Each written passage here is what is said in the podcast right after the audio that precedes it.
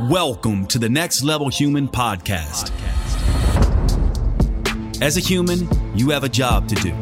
In fact, you have four jobs to earn and manage money, to attain and maintain health and fitness, to build and sustain personal relationships, to find meaning and make a difference. None of these jobs are taught in school, and that is what this podcast is designed to do to educate us all on living our most fulfilled lives through the mastery of these four jobs. I'm your host, Dr. Jade Teta, and I believe we are here living this life for three reasons and three reasons only to learn, to teach, and to love. In this podcast, I will be learning, teaching, and loving right along with you.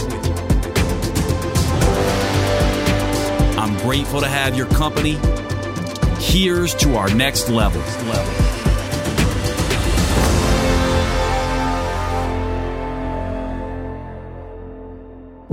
Welcome everybody to today's show. Today's uh, show is uh, one that I'm really excited about because I just did this uh, with my friend Jessie Golden. So if you're not familiar with Jessie, the Jessie uh, Golden podcast, I actually was on her show, and uh, her and I become buds over the years, following each other on Instagram and other places. And we finally got a chance to um, have a conversation directly on her podcast, and I loved that podcast so much and really just enjoyed speaking with her. She's just absolutely brilliant and I loved our conversation. So I asked her if I could republish her podcast on my podcast. So you get a taste of Jessie and the conversation that we had.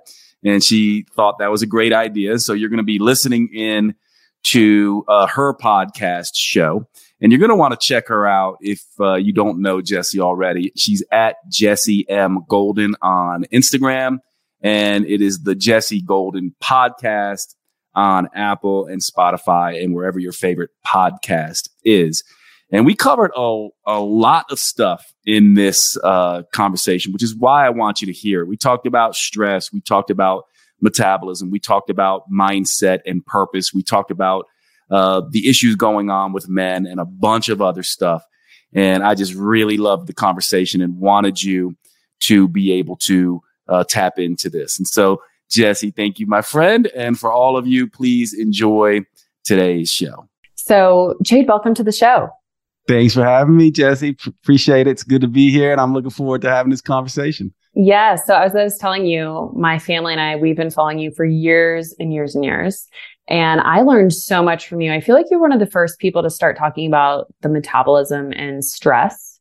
What led to you talking so much about managing stress? and how important that is to weight loss? Yeah, you know, um, yeah, it, this one's a tricky one, right? Because we usually think calories and we think that's all there is to it. And partly what happened for me is just using that model and then realizing it was failing most of the time and then going, okay, what else is going on? And that sent me down sort of this deep study into, uh, you know, hormones and then uh, I started going, that's not necessarily it either. And so just diving deeper and deeper and deeper into sort of the basics of physiology and what we're ultimately responding to. And of course, you come to this idea that, okay, well, the metabolism is just this sensing apparatus and it's also a responding apparatus. And then you have to ask the question, what is it sensing and responding to? Yes, it's sensing and responding to calories. Yes, it's sensing and responding to hormones. That's actually what it uses to sense and respond in a sense or, or send signals back and forth. But then you have to go underneath that and go, what is driving all of that? And that essentially is, uh, you know, the imbalances of our environment and the imbalances inside our environment. So what I mean is the things going on outside that we must adjust to and the same, the things going on inside our body that we must adjust to.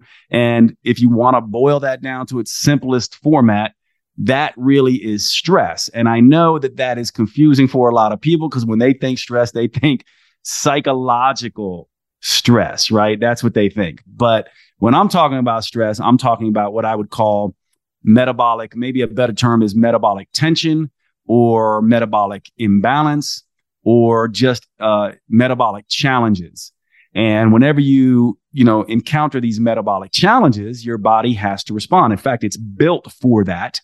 Um, however, some of these challenges can last a very long time, right? And so, from my perspective, that is ultimately what we're talking about when we're talking about stress, and that is why I began, you know, really speaking about it in a in a different way. Although, and you could probably appreciate this too, because you and I do the exact same thing. People don't necessarily appreciate that term because it's such a ubiquitous term. It's so cliche in a sense, and so they don't necessarily understand it because it is psychological. We do have to respond to that for sure. And the metabolism is responding to that. In fact, it might be one of the most important, if not the most important thing, our belief around what's happening to us. But it also is these hidden forms of challenges that we honestly can't feel psychologically. And so that to me is where sort of the rubber meets the road in this whole discussion. And it's why people like you and I teach and talk about it it's also, though, why a lot of the people we teach and talk to uh, tend to miss the point because we have to really dig into what we mean by stress, if that makes sense. Mm-hmm. Yeah. And I've been seeing in your content lately, you've been talking a lot about trauma, and that obviously is a large overload of stress on mm. the system, the nervous system, and the nervous system and the metabolism are very um, intertwined. So, have you noticed any connections with people and trauma and then health issues, weight loss, etc.?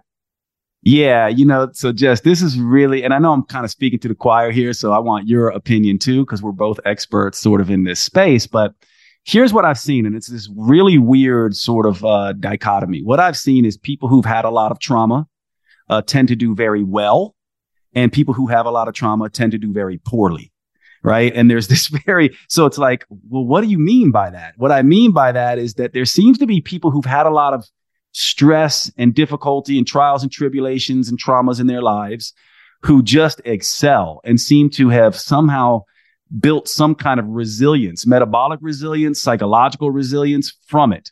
And then there's these people who suffer from trauma, trials, and tribulations who seem to be metabolically challenged and almost destroyed uh, by the trauma. And this is still something I'm trying to unpack. But to answer your question sort of more directly, to me, there's absolutely a direct correlation between trauma trials, tribulations, chronic sort of um, stress around the stories we've written about our traumas and how it translates into how our metabolism functions. Yes, even right down to uh, body composition and the inability to sustain a diet, maintain fat loss, all those kinds of things. And I know that when people hear that, it's just something they just go, that can't possibly be. But if you just understand, and I'll just briefly state this, there's just one very simple way to look at this. The command and control center of the metabolism is the hypothalamus. The hypothalamus drives lots of different things. Most importantly, uh, appetite regulation and cravings is, is kind of being controlled there.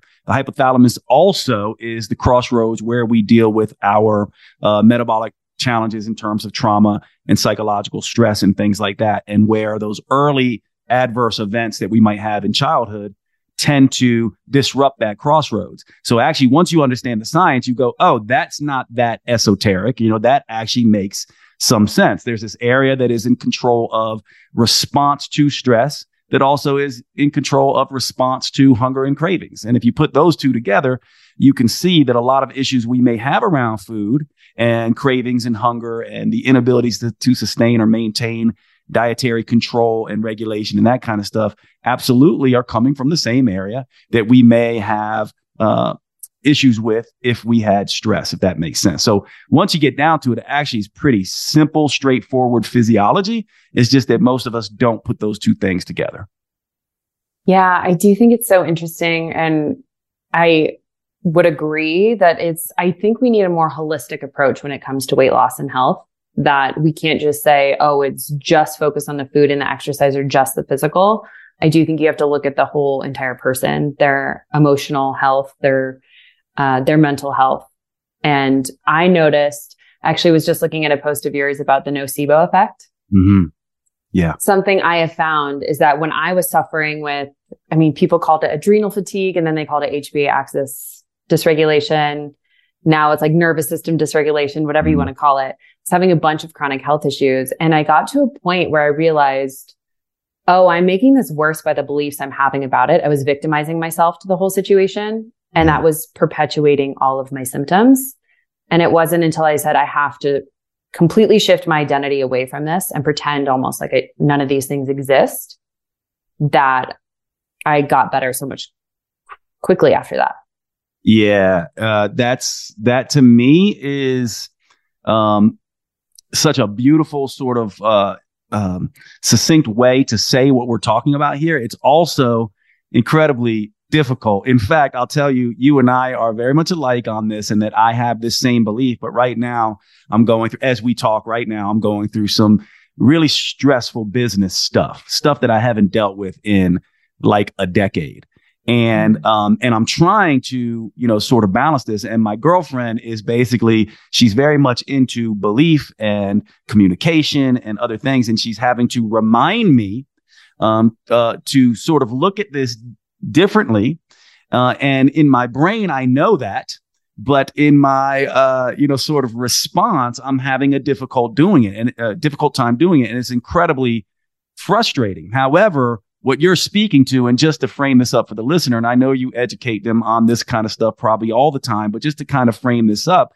this nocebo effect is this idea of, you know, it's the negative belief effect versus the placebo effect, which is the positive belief effect. And it is the most powerful thing in all of medicine, the placebo effect. In fact, we can't do any good trial unless we account for the idea that people might believe just by getting a treatment that they're going to get better. And just by that belief, something like 30% of them do. And this is why we have double blind placebo controlled studies. So now if you understand that as the listener to this, to me and Jessie having this conversation, you can understand how Jess and I, you know, have this experience where if Jess is in this position where she is uh, believing negatively and catastrophizing every aspect of her health, then absolutely that could be making things worse. Now, we haven't unpacked in science exactly how this works. Obviously, we don't actually know how the placebo effect works. We just know it works. But if the placebo effect works, then we absolutely know the nocebo effect works. Both work. We just don't know how they work.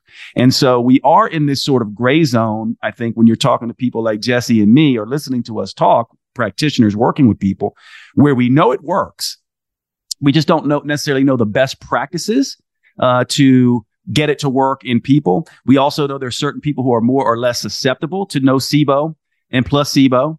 And we also don't necessarily know if there's certain conditions that it works better for or not. Uh, you know what I mean? So it is, it is an interesting aspect of this, but yes, to me, this is 1000% going on. Our belief is impacting our physical conditions. We just don't know to what degree. We don't necessarily know all the interactions. And there, of course, could be, as you know, if me and you were talking five to 10 years from now, Jess, we might be saying, oh, like we now know that this is more prevalent for things like autoimmune conditions or uh, mental, emotional, uh, you know, sort of mood issues, but not so much for things like muscle function or whatever. Maybe we'll find now. I suspect my guess is this permeates every aspect of our being and every aspect of our, our physiology. To, from my perspective, it just needs to. However, I'm also an evidence based guy who goes, I really want to understand this, you, know, and, you know, figure out what it is so you and I can give uh, evidence based approaches. But that doesn't mean that people like you and myself are not using, you know, uh, tools right now that are evidence based. For example, things like written exposure therapy, things like uh, meditation, um, things like uh, what I would call something that I'm developing, which is sort of this be it until you see it action in the world and actually showing up a particular way uh, that you may not necessarily see yourself like currently. But you can play a role as if you are that thing, kind of like a method actor. And I believe these things make a profound uh, difference on sort of our outcomes. And of course, I want to study this stuff, you know, so I'm going back to get my PhD with everyone thinks I'm crazy, but I want to do some direct research uh, sort of in this, this area. I think it's incredibly powerful. And I think people like you and me, um, are, uh, you know, there's not many practitioners doing, you know, and talking about these things, to be honest with you. It's time to talk about one of our sponsors of today's episode AG1 by Athletic Greens. Now, many of you have heard me say this before, but I am not a fan of vegetables, which I know is funny given I've been in the health and fitness industry for so long. I blame my mother and father for this when I was a kid. What they would do is essentially take the broccoli, the Brussels sprouts, the spinach, the collard greens, and just steam them. No salt, no fat, no taste whatsoever, just these bitter greens. And so I developed a distaste for a lot of different vegetables, which has stayed with me into adulthood. One of the things I've done to mitigate that is use a greens powder pretty much ever since greens powders have come out on the market. And I've tried every single one. They started out tasting like swamp water. I found a few that I really like the taste, but recently, one that I have been taking for a very long time, as you all know, I wear a continuous glucose monitor. I found that it was actually spiking my blood sugar because probably the tapioca starch in it, which some people don't respond to tapioca starch with elevated blood sugars. I was. And so it sent me on a mission to find another one. And one of my friends turned me on to AG1 by Athletic Greens. Now I've heard about Athletic Greens and AG1 for quite some time. I just never tried it. And now that I have tried it, I have become a huge fan. So much so that I partnered with Athletic Greens and AG1 to sponsor this podcast. Now, let me tell you what happened here. After I saw that my blood sugars were spiking, my friend gave me a couple samples of AG1. I began using those and testing the blood sugar and found there was no spike. The other thing I found is that AG1 is interested in its taste profile. It's very neutral. The one I was taking before was a little sweet I really loved it. But this one is very neutral, which actually suits me because what I found is I can actually not only take this first thing in the morning in water and have it taste very neutral, almost like there's nothing there. I can also add it into my protein shakes, which means now I'm getting double the greens that I was getting previously because I add this right into my protein shakes and it does not change the flavor of the shake at all. The other thing I realized once I started looking at the label is that this product is not simply a greens product. It also is a multivitamin, multimineral. It also has fiber, which acts as a prebiotic. It has probiotics in it, and it has functional mushrooms, which act as adaptogens in it. That's four different products essentially in one. And I've been taking mushrooms for some time. I stopped taking them now because now I have this in my greens. I have also taken my multivitamin and make this my multivitamin. So I'm actually saving money and this is going to save you money as well. The product AG1 is also NSF certified. And going to say, Jade, what does that mean? The National Sanitation Foundation is a foundation that essentially does testing on products to make sure there are no harmful substances, no persistent organic pollutants, no heavy metals. Now, this costs money to do. AG1 and Athletic Greens has spent the money on this. They spend money on making sure that the product that you are getting is good quality without contamination in it. You might say, well, Jade, isn't this true of all products? And actually, no, it is not.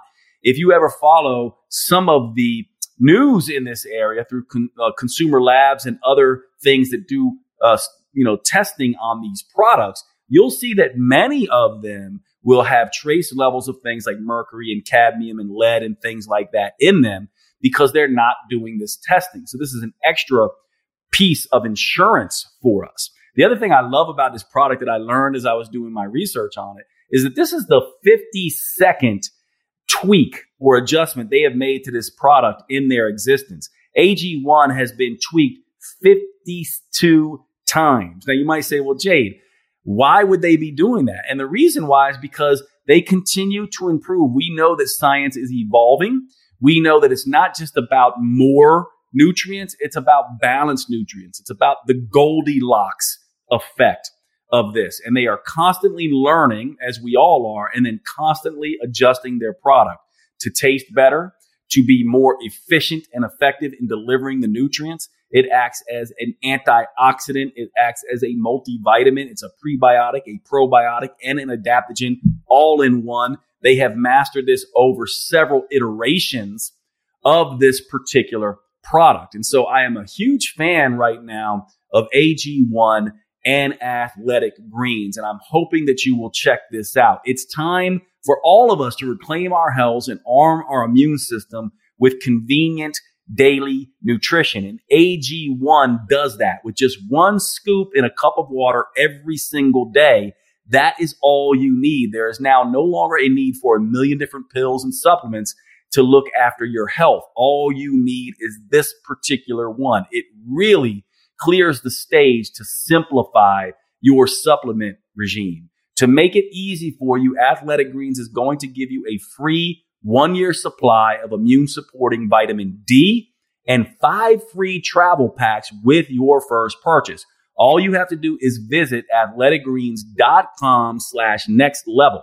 That's athleticgreens.com slash next level to take ownership over your health and pick up the ultimate daily nutritional insurance. Check out AG1. I love it. I know you're going to love it. And I'm so happy that they are on board to sponsor the podcast as well. Thanks so much. Check out AG1 athleticgreens.com slash next level. And let's get back to the show.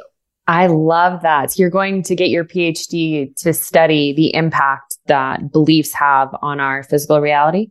Yeah, absolutely. In fact, my uh, PhD work um, is in trans is going to be in transpersonal psychology. So I'm already uh, you know basically enrolled, and I'm beginning that process. Of course, you know me, so i have been doing this research for years. But, but uh, for me, I want to get you know just more involved, and and to me, I'm definitely one of these people that goes, you know, you know how people say uh, you got to be an out of the box thinker, you know, and to me, I go, well, if you don't know what's in the box, you can't think outside the box, and so I want to know what's in the box. And so when we talk about transpersonal psychology that is the psychology of how we uh, relate to ourselves, but more importantly, like how I relate to Jess and how, you know, oh, I relate to the environment and how those things are impacting me to a very large degree. You know, your, your emotions, Jess, are contagious upon me, right? And mine are contagious upon you. And even our energy that we're bringing to this conversation is contagious upon the listener.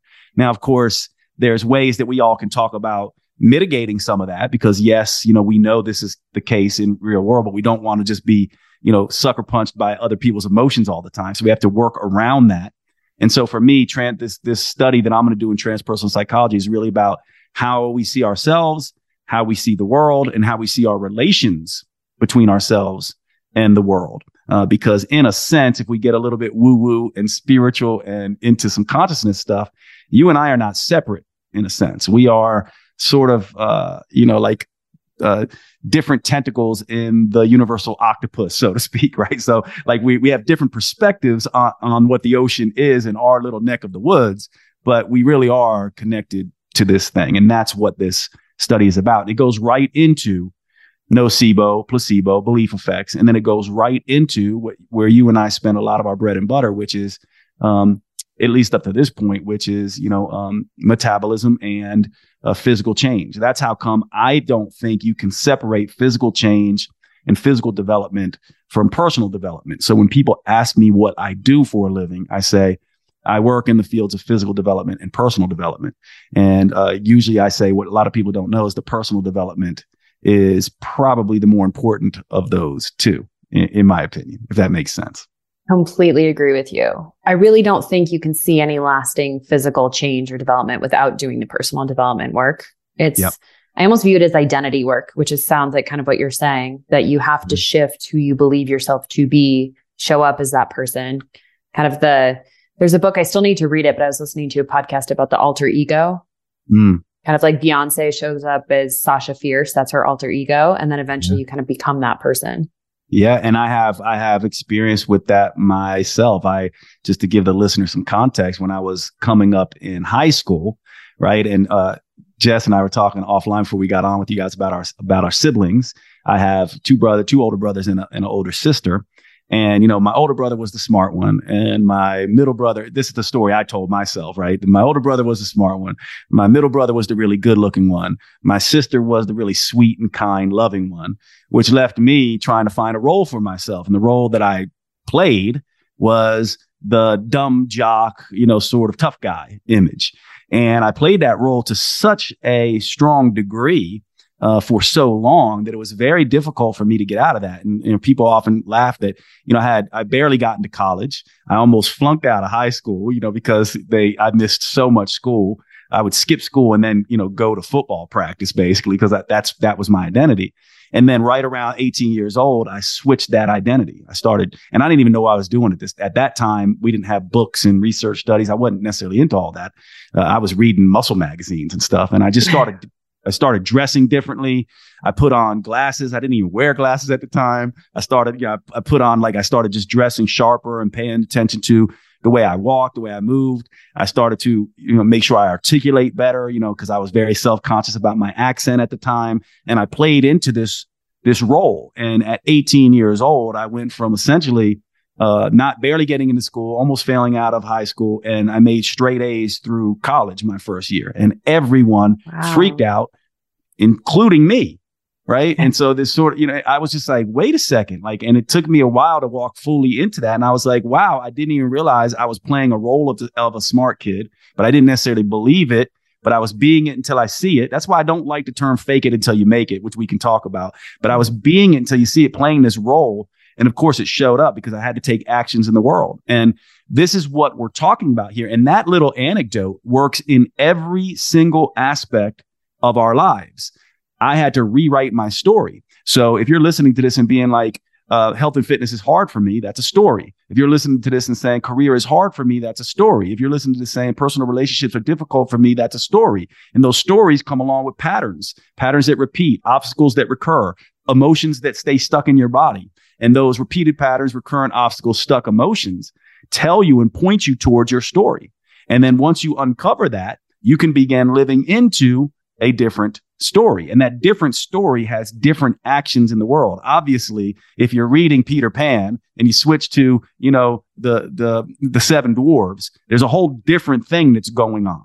And so what happens when most people are trying to make change is they go, well, I'll, stay partially in the Peter Pan story and partially in the Seven Dwarfs story. No, you have to shut the book on Peter Pan and you have to open up Seven Dwarfs and immerse yourself in that story. And this is to me uh, the beginning of of the magic that you have experienced when you went through your health difficulties and you were just like, I'm just not going to relate to this in the same way anymore. Same thing that's happened to me. And actually, right now at 50 years old, right, I'm actually going through it again, I think, because I've had some really difficult uh, business struggles as of late. And I'm like, okay, it's hard, right? I'm like, I have to rewrite that story now. And here's another beautiful thing, Jess, and I, I want to see what you think about this because I just think this is really cool. Um, partly as I've dovetailed into this uh, personal development work, and away from metabolism work to some degree. You know, I'll always do both. But as I've done that, life has said, okay, Jade, you, you want that? Like, here's the new story. Here's the new page, right? And it's so as much as I trust to some degree, uh, sometimes I trust, sometimes I don't. As you go through stress, you'll find you you you vacillate back and forth. Oh, I trust it's going to be great. Oh my God, it's going to be horrible, mm-hmm. right? But it's basically that's what I'm doing right now. I'm like, here's the old book I was reading here's the new book I want to read. And life has a funny way of going, you said you wanted to read this new book. You said you want to be in this new story. So here you go, figure it out. And any new story is a little bit uh, disorienting at first because you don't know where it's going to go. It's far better after you finish the book and I could go, Hey, Jess, you would love this book I read. It's blah, blah, blah, blah, blah, versus you catch me and me and you were talking and you're like, what book are you reading? I'm like, Oh, it's about, you ever catch someone when they're first in a book and you're just like, you know what? I'll ask them again after they finish it because I have no idea what they're talking about. Neither do yes. they because they're like they're in this, they're excited about it, but they haven't put it together yet. Mm-hmm. So that's kind of what it's like, but you have to own it completely. So I guess the the final thing I'd say about that is, you know, for any of you struggling through these processes in in what I would call the four jobs, there's really four areas: health and fitness, finance, personal relationship, and purpose and meaning.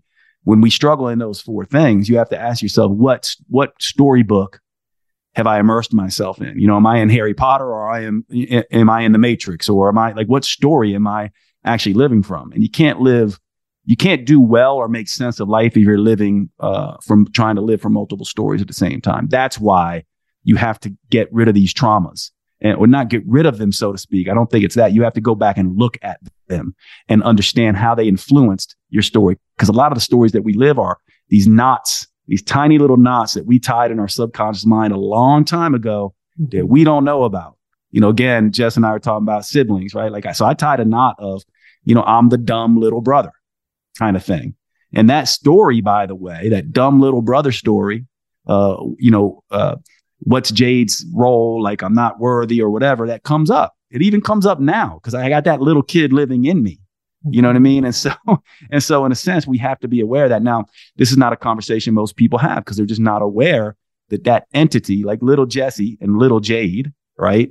They're still alive. We have to be in dialogue with them and they have a story. And when we get stressed and scared, their story comes out. It comes out pretty strong. And then we have to come in and step in as the adult Jessie and the adult Jade and go, Hey, you know, okay, calm down. Like I know.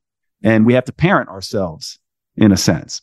And in doing that, we can begin to transcend some of this. And in doing that, we can begin to accomplish things in these four jobs that we uh, had not been able to conquer previously. Not agree more with everything you just said. I love the book analogy. I view it, I ask myself when I'm in a state where I'm trying to shift, I say, okay, what glasses do I want to wear today? Am I going to wear the glasses that okay, I'm going to victimize myself today, or I'm just going to stay comfortable, or am I going to wear the glasses that are have the beliefs and the thoughts and the actions of the new version of me that I want? But to your point, it sounds like you're kind of in the the goo phase of the caterpillar before it becomes the butterfly, where it just feels like chaos. Yeah. Yeah, I am. And I love that analogy too. I'll probably steal that from you too. I love that's why I like having these conversations, right? Because we can take uh, different things from each other. So I'll probably take Jess's glasses analogy because I like it. It's like, okay, I'm wearing a yellow filter today, or I'm wearing a red filter today, or I, yes, you know, or I have the polarized filter on, you know, or I've got the very clear filter. But yeah, I think so. I think that uh, you know, what I'm reminding myself is that uh, you know, ultimately there's you know there's only one real certainty in life which is change. And change you know you could say change and death but they're both they're basically the same thing.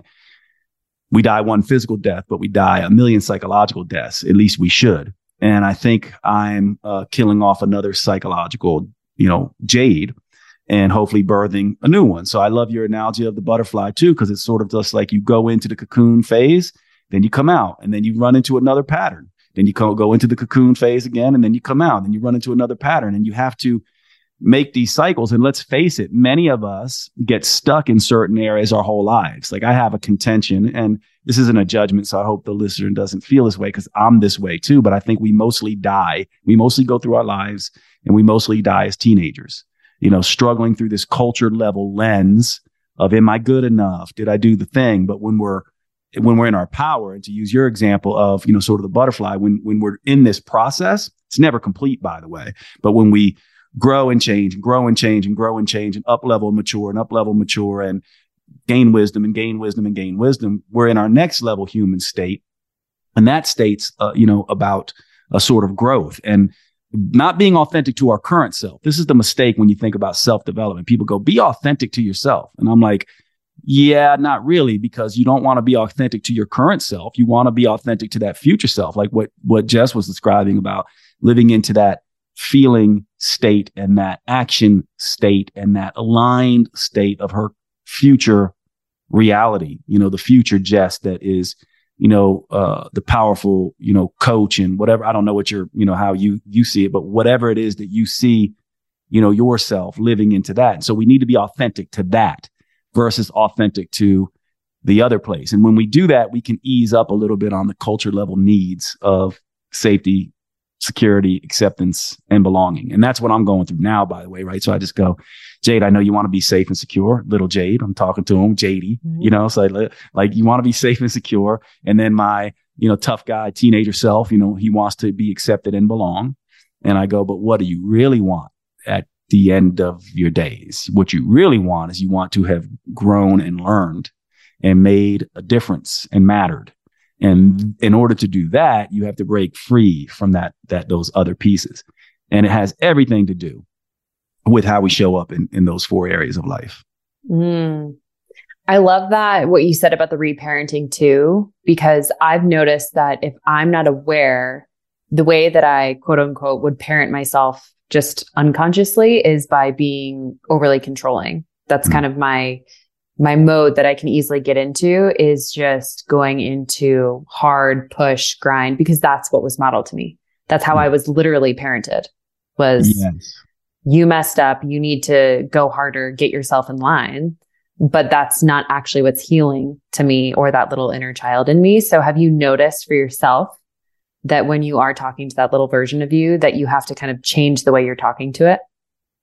Yes, and actually, it's so funny because I will even get uh, into a very um, aggressive sort of stand toward life, like a you know, uh, like a competitive aspect of things. It's it's sort of like I can easily fall into the work harder, just yes. grind it out thing.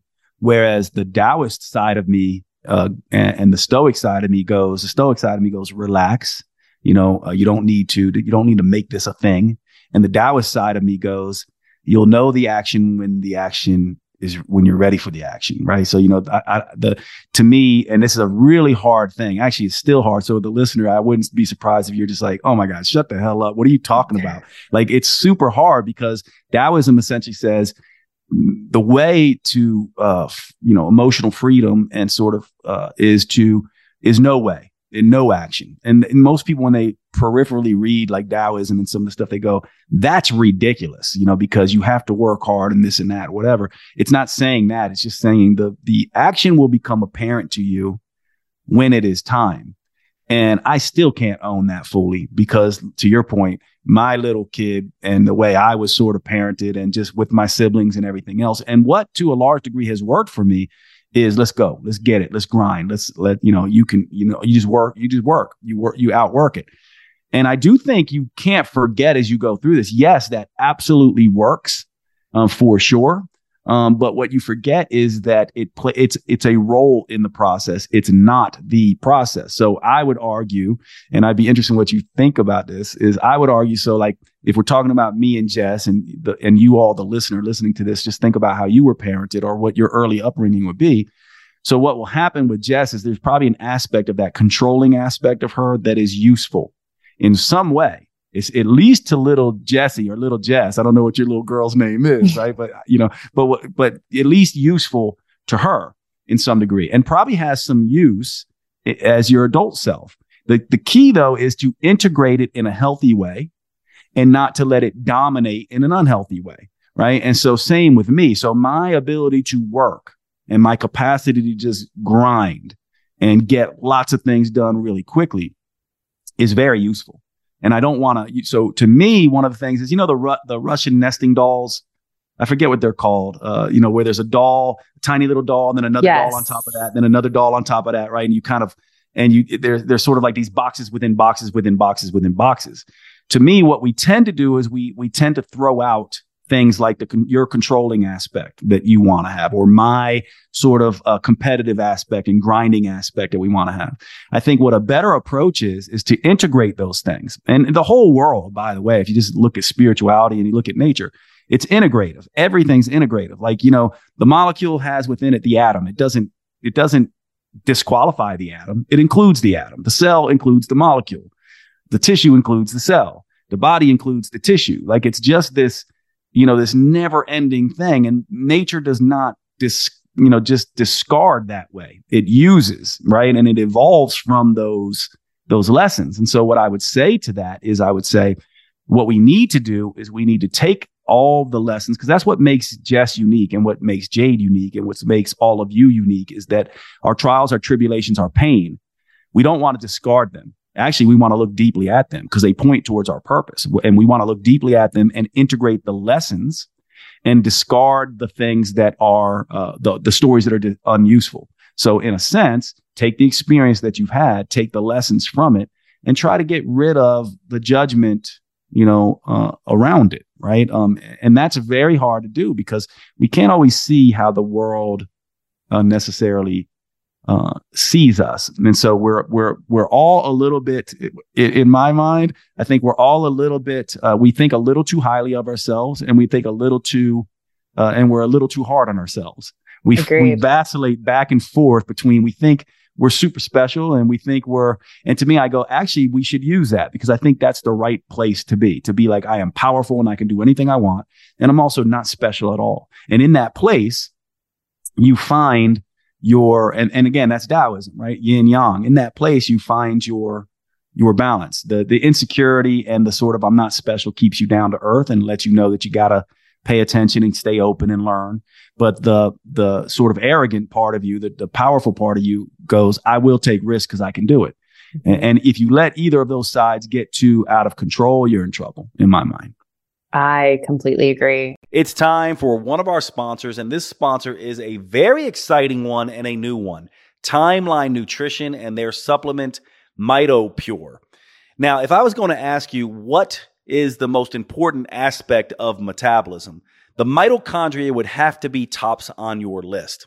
The mitochondria are the little energy producing factories inside every single one of your cells. They take the end products of the food we eat, they break them down into cellular ATP and provide energy for the entire metabolism. And these mitochondria, if they are healthy and acting appropriately, can keep us looking good, feeling good, living longer, and functioning better. However, when they are not at optimal function, when they are burning energy in a dirty fashion, when they are damaged, they actually speed cellular aging.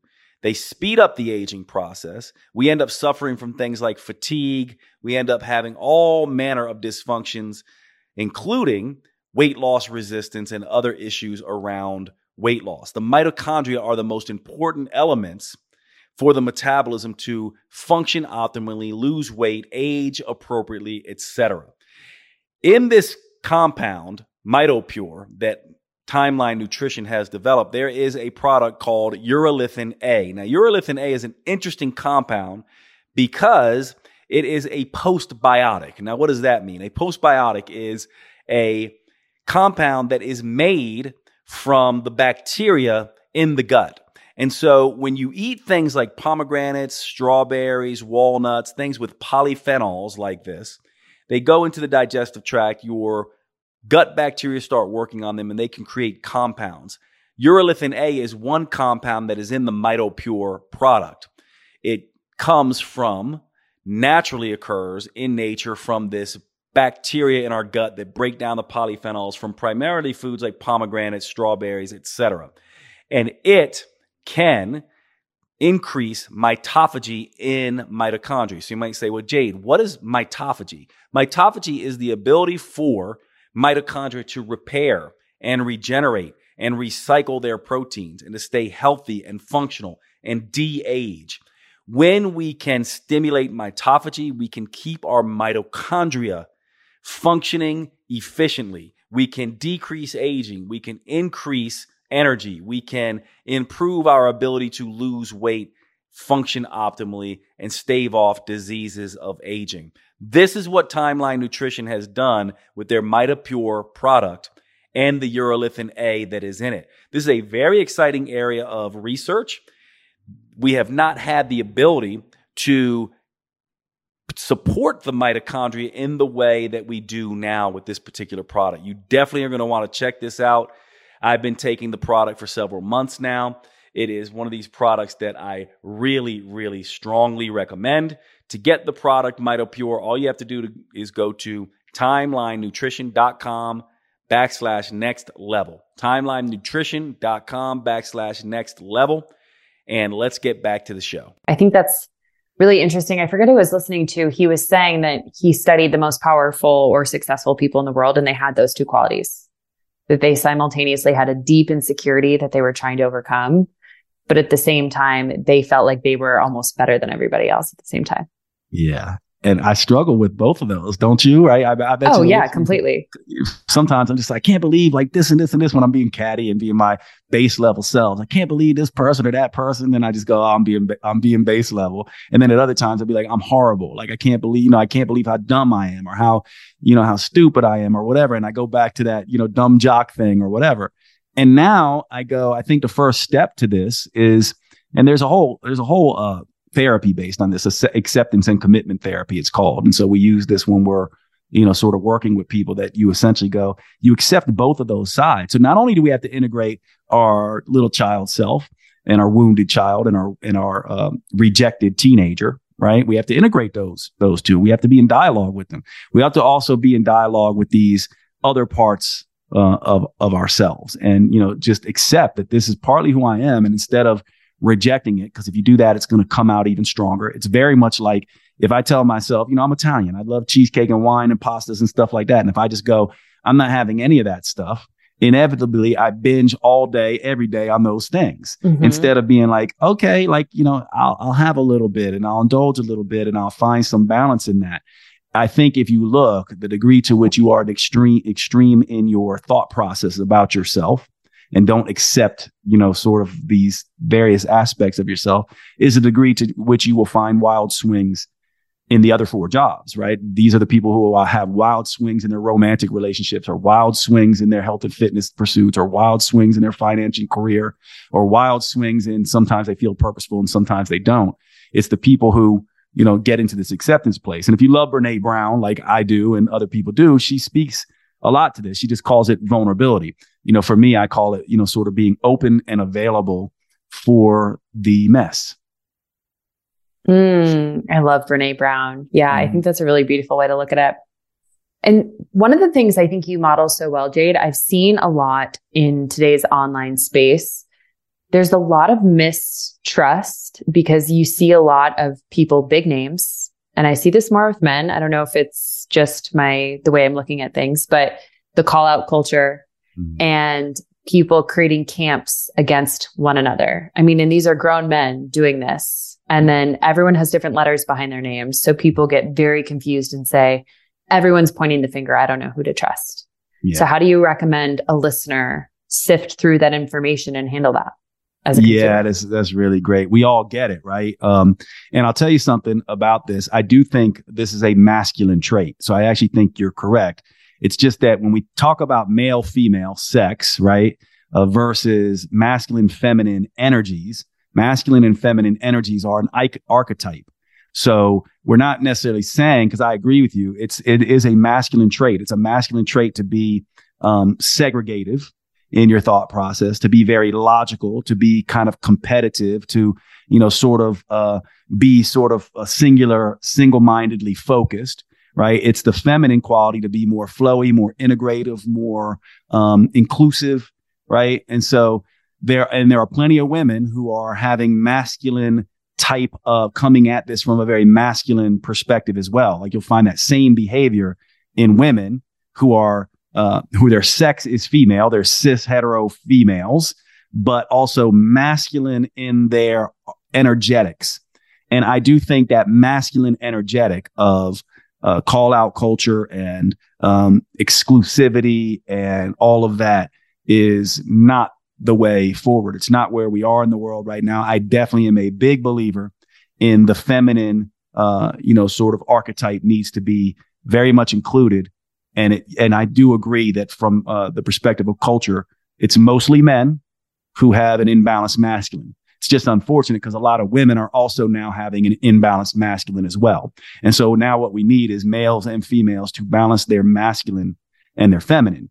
Uh, and when that happens, you won't find that kind of behavior. But let me speak to it directly to your question, because your question was how do people uh, move through this dynamic? You know, from my perspective, you stay open to it. And to me, you look at, you'll find very fast. Uh, it's like how I how I look at politics and leaders. Not to get political, but I just go any leader who is divisive, dehumanizing, exclusive in their rhetoric is not a leader I want to vote for. And unfortunately, in our political culture in the United States, both sides and the leaders from both sides are often like that, which leaves me in a very peculiar place because I'm like, I don't like either place because they tend to be. I do have my druthers in terms of who I think's worse in that regard, but I won't necessarily get into that because I don't want to trigger people. But to me, what you can do is you can look at in the nutrition space too, and you can see who's being divisive, he, who's being dehumanizing, who's being trying to be exclusive. And from my perspective, if you find that, I would suggest humbly that you begin to um, uh, take what they say with a bit of a grain of salt. That doesn't mean, by the way, that they don't have very important things to say and, and very uh, uh, important things that you might need to know. But the thing is, if you make that your religion and your identity, you're falling into the same trap they did uh, instead of going, oh, that's interesting. I'll just take that and I'll see the rest as their insecurities. And uh, I would say find people who are a little bit more inclusive, open, and interesting. You know, and you can hear it. Like it, there's language that is used.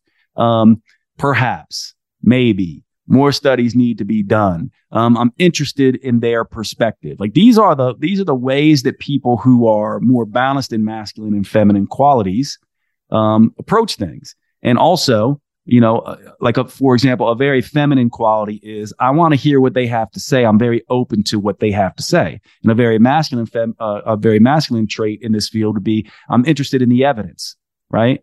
Well, you know, so to me, it's like it's both, right? So I'm like I'm interested in what the evidence says, and I also don't think all the evidence says everything there is to say, right? Like people like you and I, uh, you know, I work, I'm a clinician primarily, and so are you, right? We work with people. And so the more you work with people, you realize a lot of this evidence base falls apart very quickly in the unique physiology, psychology, preferences, and practical circumstances that a human brings to the equation. And one of the things I'll say for people who talk about evidence based practice, medicine, nutrition, fitness, whatever it is, is the true definition of that actually has it right. Yeah, evidence based practice is know the research, know the client sitting in front of you, and take their individuality into uh, appreciation, and also trust your intuition and clinical judgment because you'll need it. And that's really what evidence based medicine is. And those things, when you're listening to people talk, um, you should uh, you know be able to pick that out. I'll just give a couple examples. If you're someone following someone who's like keto is the answer, it's the only answer, everyone else is an idiot. That's an example of what I'm talking about. Or fasting is the answer, it's the only answer, everyone else is an idiot. That's something I'm talking about versus someone who goes, you know, I really like keto because it has X, Y, and Z. I've had a lot of good practice, but you know, also paleo is great. And I've certainly seen vegetarians and vegans who've done well. And there's lots of different ways to approach this. That's a different way. Now, one of the things you and I would probably agree, and it's frustrating for the listener, is okay, that's great, but we all know that our base level selves want safety and certainty and security. So there's something very nice about having someone go, this is the answer, the only answer, this is how it is. So I can understand why people gravitate towards those types, but invariably, inevitably, right? What happens? They find it doesn't work and, you know, and, and then they have to go find something else. And so, yes, it's a little bit more confusing and a little bit more um, uncertain and uh, scary at first when you start in trying to incorporate all thoughts and opinions. But very quickly, your identity comes around, uh, you know, this idea of, oh, I'm someone who's open to all these answers. And that's how you build wisdom. No one overcomes, you know, their, their ignorance by staying uh, singularly focused in one aspect of thought. Right. And we're all ignorant by nature, of course. You know, the only way to get better is to open yourself up. That's how come for me, I want to learn from you. That's why I love these sort of podcasts. You know, people might say, well, Jade has this degree and Jess has this degree and Jade has this thing and Jess has that and Jess is ways better, right?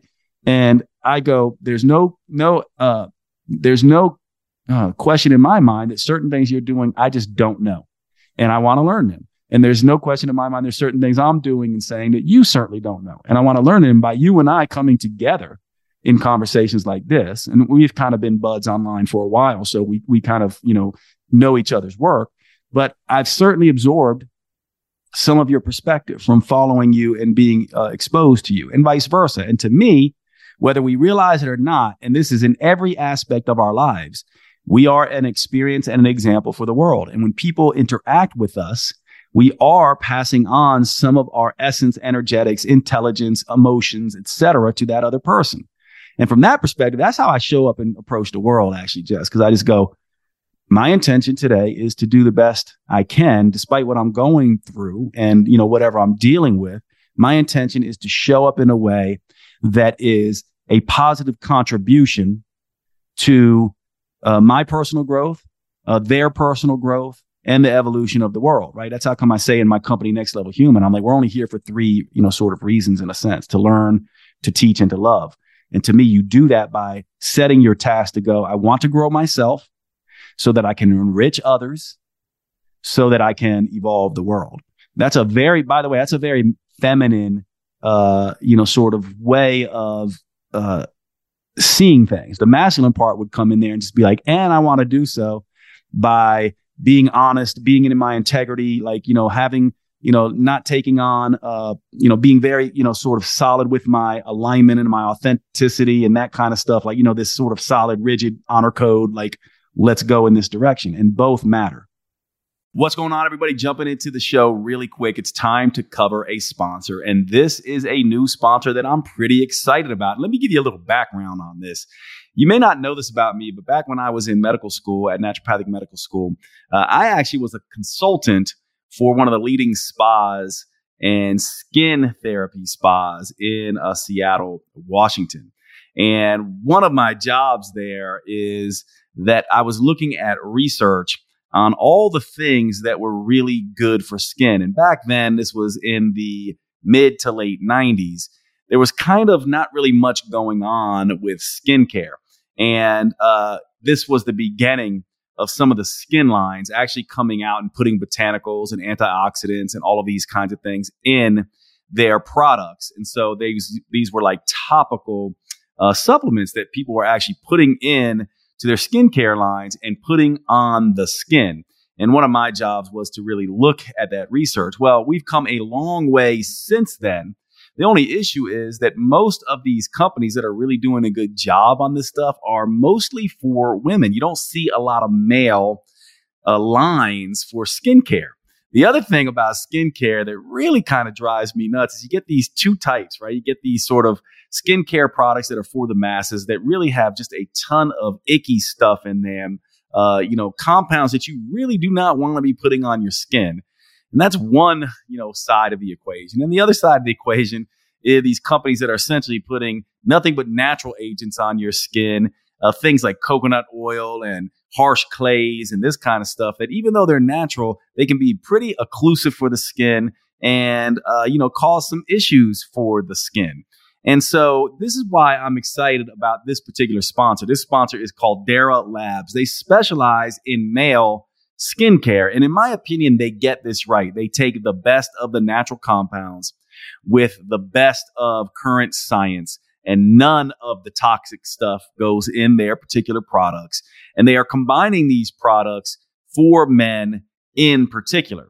The other thing I love about Caldera Labs is they are actually doing their own testing. And so one of the studies that they have done uh, that has been released they took 50 some men, all between the ages of 35 and 65, and basically had them go through their major product line daily using their cleanser, their uh, base layer moisturizer, uh, and then their uh, you know serum at night.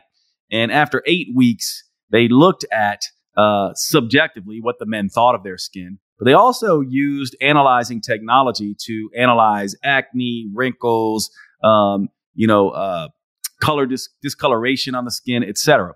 And what they found was an 89% improvement in radiance and luminosity in male skin, 87% improvement in fine lines and wrinkles, and more even skin tone in 85%. Now, in terms of the men actually liking what they saw, 96% reported that they felt their skin looked healthy. 91% said their skin was less dry and 91% said they had smoother skin. Now, one of the things about this is not only is Caldera Labs using the best of natural agents and modern science, they are actually testing their stuff. So from my perspective, this is what we want. I have started using these products. I'm about two or three weeks in right now. I'm really liking what I am seeing. And this is why I have partnered with Caldera Labs for you men to have a good line of skincare. I laugh about this. A lot of my girlfriends and friends laugh about this, but I love facials. I love skincare. I love anything that has to do with, you know, reducing the appearance of aging. You know, I don't know, call me a little vain, but I think Caldera Labs is getting this right. And they have a special code for you for listeners of my podcast. You can go to calderalab.com, get 20% off their best products. Use the code JADE, or you can go to calderalab.com slash JADE. And if you're asking me, hey, Jade, what should I get?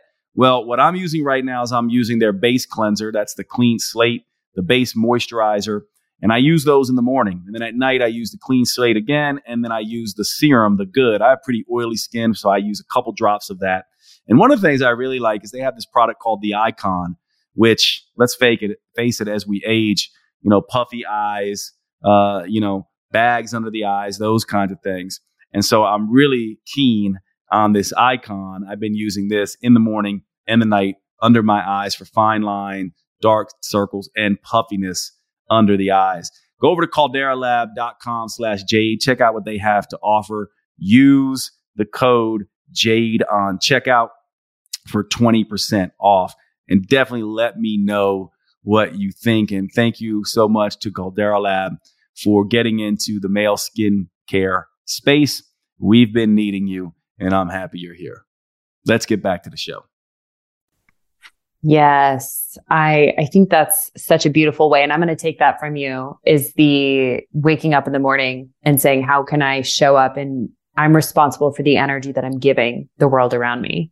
Yeah. And I too often am focused on myself rather than how am I showing up and impacting? It's my responsibility to impact those around me positively. So yeah, really and you know reminder. what I'd say to that? That's really interesting. I feel the same way. You feel it's almost some guilt we have around saying I'm a little too focused on myself. What I would say to that is when you're in your authentic alignment in terms of being uh, self-centered in that regard, but you're in your authentic alignment and in your and you're in your purpose, right? So what happens is a lot of people go if you're sort of self-centered in you know self-centered in the way of i want the world to give to me that's a whole different thing than self-centered in the world of i want to grow so that i can give to the world right? And so there's nothing wrong in my mind with being self-centered in a way that I want to grow so I can enhance the world. That's sort of the next level human way of looking at it that I'm always integrating myself and other simultaneously. And certainly that means I'm somewhat self-centered. It also means I'm also equally other-centered.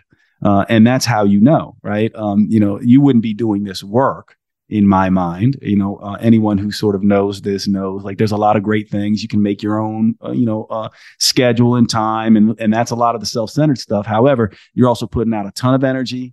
You're exposing yourself to a lot of hate and a lot, you know. So this is definitely other oriented. You know, like you know when Je- you know, you know, case I'll, I'll, just you know come to your defense here. In case you guys don't know this, Jessie and I don't know each other that well. We have followed each other, but in case you don't know, you know, as she puts herself out and does her work uh, she's being exposed. You know, you might love her, you listen to her stuff, but she's being exposed to a lot of negative trolling and hating and this and that and all these other things. No one, no human voluntarily exposes themselves to that stuff if it's just about them, right? They do it because uh, they they want to matter and have a sense of self assurance and self esteem for themselves, but they also want to have impact with you. That's what sustains it, right? Like you're not going to just with all the the kind of hate that's out there in the world that can come your way when you're exposing yourself and doing your work, you wouldn't be able to do it and sustain it over the long run if it was just about you, which is why I would say if you really want to know who's in it for, you know, sort of purpose versus ego, that's one good way to tell that they keep doing it despite the fact that they get a lot of hate. And you do. When the bigger you get, the more exposure you get, the more hate you get, and you have to just take it and be like this is this is a challenge for me to step up and keep being authentic. Life just does that. Again you're a great model for that. I think i take a lot of inspiration from you in the way that you handle those situations when you receive that hate. And particularly for the guys in my family i think that's been really inspiring because i don't think and i'd be really curious to hear your state of men in society today. It seems i don't haven't validated the statistics, but that their mental health is on the decline for men. Yeah. And from a lot of the men, I love talking to the men in my life about this, why that is. A lot of them say they don't have role models. It wasn't modeled to them. They just had the toxic masculine traits that we yeah. were just talking about. What is your take on that? Yeah, you got what, two brothers, right? Yep. Yeah, hopefully one hopefully one day I'll get to get to meet your your two brothers and hang. Yes, I would love that. I do think that uh, this is a yeah, it's a sad place where men are, but I do have to me what I think is a, an incredibly solid answer. And uh, you can ask your brothers whether they agree with this or not. Here, here to me is the issue with men. Uh, men have this deep need to just like just like I think women have this deep need. Now we all we all we're humans before we're males and females, by the way, right? Uh, so let's just and, and as humans we need safety, security, acceptance, and belonging. But what I think may be unique about men is the, and this may be, I, I haven't figured out whether this is completely cultural and or built in, you know, sort of the genetics or differences or whatever. I have spent my, my whole career trying to understand the differences between uh, the biology and biochemistry between men and women. One of the things I think I understand about men is they want to win and be of service at something, and they need to see to to feel like they are winning. Uh, the worst thing you can say to a man, if you're a cis hetero uh, female involved with a cis hetero male, is to tell him he's a loser. It's literally the worst, that, or make him feel like a loser. Uh, you know, men want to win, and culture in my mind, and this is the problem that men are having. Culture is a game. This is what it's like to be a man. Imagine, uh, imagine you are uh, tossed into a game that you don't necessarily completely know the rules, but you know there are certain things that you must get for people to accept you. And if you don't have those things, uh, you will be seen as lesser than. And those things are going to be like money, car, house, you know, uh, good looking girlfriend or partner or whatever it is. And you feel like if you don't have those things or you're rejected in that way, you're somehow losing. And the problem to me with men is men are supposed to stand for something authentic within themselves, not stand for something false within culture. And what they're doing is they're standing for something false within culture. So they're, they're falling headline and sinker into this hook, line and sinker into this game, this false narrative of you got to work and you got to be powerful and you got to be strong and you got to be a monster and you got to be a dangerous, but you got to have that, have that under control and you got to make money and you got to have a nice car and you got to have these things. And if you don't do that, you're not a true man right? And to me, I go, no, a true man is simply a man who knows who they are, knows what they love, and steadfast chases that. Whether that's gardening, whether that's being an artist, whether that's just being out in the woods with, you know, an axe and a saw, whether that is being a nurse, whether that, whatever that is, men need to own what they love and they know what it is when you know when it's there. They just also go i can't love that and do that and also have all the things that culture says will make me a man. Culture cannot define you as a man. What defines you as a man and as a human i'm speaking to women too is you saying this is who i am in the world. I am a unique spiritual fingerprint. I have a unique uh, time i'm in in the history of humanity and i'm here I occupy a unique space. I'm unique in my personality, my pain, my passions, my superpowers, right? My personality. And I own that. And I have this deep need to do something that I love and know I can do in a way that only I can. And I will do it regardless of what culture says is valuable about that or not. And as soon as I uh, don't tap into that, don't find that and or abandon it, I will be miserable. I will put myself in an incredibly difficult state. And I'll give you an example, then I'll shut up, but I'll give you an example for my father. My father to me epitomizes what a man is. Now, he decided when he had his first child, my oldest brother, that he was going to be the best father that he could be. And what that meant for him was move out of New York City so that, you know, he stopped drinking and hanging out with his buddies, go down south to North Carolina, uh, work at a bank, uh, ask, you know, uh, get his schedule so that he could go in at 6 a.m. and get off at 3 so he could be at all his kids' practices. There was not a practice that he wasn't at for me and my brothers and my sister. He took an hour and a half to be with my mom uh, for every lunch, which, you know, I oftentimes wow. joke that I'm going to tell, you know, that was against the rules, but he did it throughout the 30 years he was at this particular bank. And he used all his income. He has no retirement because he spent it on us sending us all to school. Uh, and he's the most respected, well loved man that I know, right?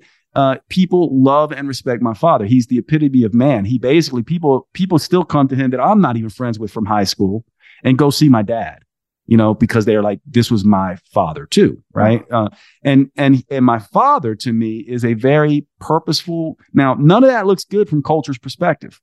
We start. He started out as uh, solidly upper middle class when he had my older brother. Then he was middle class by the time my sister came along. By the time I was graduating from high school, we were lower middle class because my dad was pouring everything into his kids. But we weren't lower middle class in terms of love, in terms of a father that was there for us, right? And the legacy of that, the the fact that my dad played his own game and that's what men need to do. They're struggling because they're not playing their own game. I'm not saying go be my dad, go be what your essence tells you to be.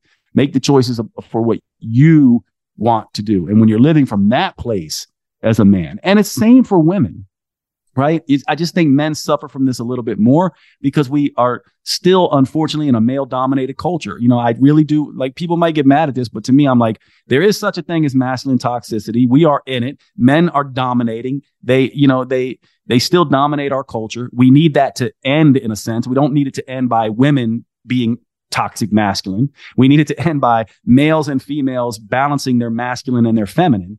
And a male that is completely in culture level mindset can't do that in the same way that a woman that's in completely culture level mindset can't do that. So the idea is play your own game. And when you do, you escape the matrix. That to me is the matrix. The fact that you think you got to play this culture level game, it's not built for you. You got to decide your own game and you have to play it out fully. And when you do that, no one can take that away from you. And, and you're shielded in a sense from everything.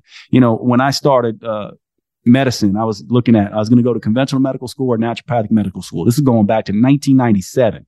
Right. And back then, like it's all popular now, but back then, you know, it was like I was a witch doctor and a quack. And I just said, I'm going to be a witch doctor and a quack, which is why today, when someone calls me a witch doctor and a quack, I go, yeah, you're right. Because I, I chose, I chose that. Like I am a witch doctor and a quack and I love it. That's awesome. That's hilarious. I love that too because they they can't own anything about you then because you're owning that within yeah. yourself. Yeah. That is and from a a straight woman's perspective, that is actually the most attractive thing I find in a man is when mm. he just he has his own values, not what everyone told him to value, his own values, and he's willing to live according to them and get uncomfortable when necessary to stay in congruence with those values to yeah. me, there's just inherent trust and safety in a man like that. Yeah. And so I think and same with me with a woman. Mm. I, I would be most attracted to a woman like that as well.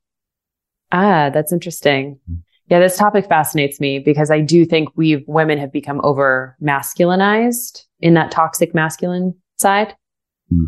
as well. Um, yeah, and you know what? Uh, I I just had I, my ex wife and I just had we just did a podcast on this together with uh, Jill Jill Coleman's my ex wife and uh, our good friend Danny J. And um, one of the things we were talking about is that that idea of you know sort of the more masculinized woman. Thank God for those women who did that, right? Because they needed to to battle the the toxic masculinity that was there. I just think, and perhaps I'm wrong, and you know, uh, I won't speak for women, and women can maybe you know think you know say this is good for them or it resonates or not. But I go, those women, uh, thank God for them because they they did get you know they did allow women to get to where they are in culture uh, and however, now I think it's time to go back for uh, you know to that that balanced masculine feminine in in both in all of us. You know, uh, regardless of how you, by the way, regardless of how you uh, orient in terms of your sexuality. Like you know, these are just archetypes. You know, it's not male female. It's just masculine feminine archetypes. Mm-hmm. That integration of the feminine that you were talking about. Yeah, hundred yeah. percent. Ah, well, Jade, I was not expecting our conversation to go this direction. I had some other wellness things for you, but we'll save that for another podcast at another yeah, time. We, we definitely have to do another one. You, you and I definitely think along a, a lot of the same lines. But uh, yes, this was long awaited for me. Something I've had on my list for a long time. So, where can people follow your work, and how can they work with you right now? Yeah, you uh, right now uh, I'm on social media like all of you, right? So at Jade Teta, uh, Jade like the stone, J A D E T E T A, uh, on all the social medias. I have a website, uh, jadeteta.com, and like Jess, I have a um, podcast. It's called the Next Level Human Podcast. And that's the place to uh, look at me there. And if you want my metabolism work, if you know me from that space, metabolic.com is where to get me. So next level human, com, metabolic.com, jadeteta.com. Uh, and yeah, just love your work too, Jess. Thanks for thanks for what you do. Seriously. And uh, hello to your family and thanks for having me. Oh, thanks for coming on, Jade. You have been listening to the Next Level Human podcast with Dr. Jade Teta. If you enjoyed this episode, please make sure you subscribe and consider leaving a review. You make the biggest difference when you pass on your lessons and inspire others. That's why reviews like this are so powerful. Your words may be the only ones that resonate for someone else. Please remember the information in this podcast is for educational purposes only. Always consult your personal physician or therapist before making any lifestyle changes. And finally, Thank you for who you are in the world and the difference you make.